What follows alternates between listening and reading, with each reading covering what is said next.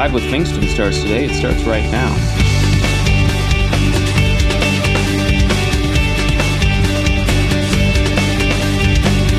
Five with Pfingsten back at it. I call this one In Defense of Sleep. In Defense of Sleep.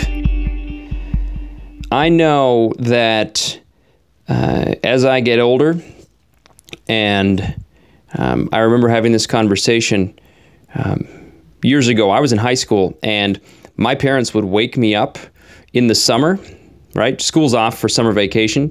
My parents would wake me up if I slept past about nine o'clock, and um, that was just how they looked at life. Right, they're up, they're at them, they're cranking it out, and let Matt sleep a little bit, but get him up, get him going.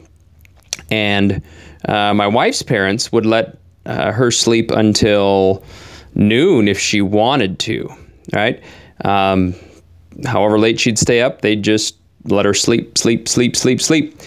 And as I get older, um, I remember uh, once once you start having children, you will take any time when the kids are sleeping that you can to uh, allow yourself to sleep or recharge or have time to do whatever.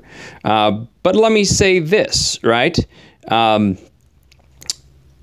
I don't believe that sticking to your schedule no matter what. Now this is this is aside from meetings and commitments, right? You have to have meetings and you have to have commitments and you have to move forward in life whether you work at the bank and you have meetings in the morning whether you work at an internet company and you've got to have deadlines or whether you work uh, especially in the professional say medical realm where you have appointments and uh, people that are coming in clients that you have to meet with of course you have that right and probably the closest thing that we have to that or that i have to that these days is when i have days that are stacked full of meetings and meetings start early and they go late right most most of the time these days for me, um, the busyness, the commitments um, on a general daily basis when I'm in the office have to do with um, when my first scheduled call or meeting or or appointment is. Um, I want to say that the most productive times the very most productive and, and, and to define productive i'm going to say productive is when i get work done or have thoughts or ideas uh, that are beyond the norm for me right? So i'm not talking busy work. I'm not talking filling out a form. I'm not talking rattling off emails. That's pretty low brain power right? You might need some brain power to figure out an answer to your email or how to write it but by and large that's pretty low brain power. Um, what I want to do these days is figure out when my brain is at its most creative and most active and tap into those times. And what I realize as an adult, as a parent, as a leader, is that my brain is not always at its peak when it comes to creative, inspired thinking, right? God at work, hearing what He's saying to me, projecting out how the world may look, or how Praying Pelican Missions or Pelican Coffee or something else that I'm working on may look in a year or 10. I am not always operating at, at peak efficiency when it comes to thinking through that. And so, what I want to say to the rest of you is, for the big stuff in life, right? Your big decisions, your life decisions, your career decisions, uh, where you're headed, you need to set aside time, and it needs to be time when you are rested, right? In defensive sleep, don't spend time working on the big projects of life, thinking through the big areas, the big commitments, where you're headed, uh, going to college, where you are um, even for the year, right? What you're going to be planning on doing, your commitment of coaching a team, your commitment of um, volunteering, your commitment of, right, taking on a big project. Don't spend time on that when you're tired. Spend time on that when you know your brain is well rested and you are inspired, right? And so, in defense of sleep, I want to say this.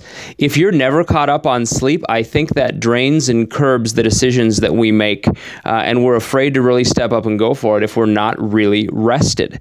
The moments that you are inspired and ready to go for it, right? Think about that. Think about the most the most amazing accomplishments you've had in your life, right? Think about the things that you are most pleased about in your own life, the decisions that you've made, right? I'm going to guarantee you the ones that you've made that you are most pleased with, the ones that you are most um, happy with as you look back on it, you made the decision to do that when your mind was rested.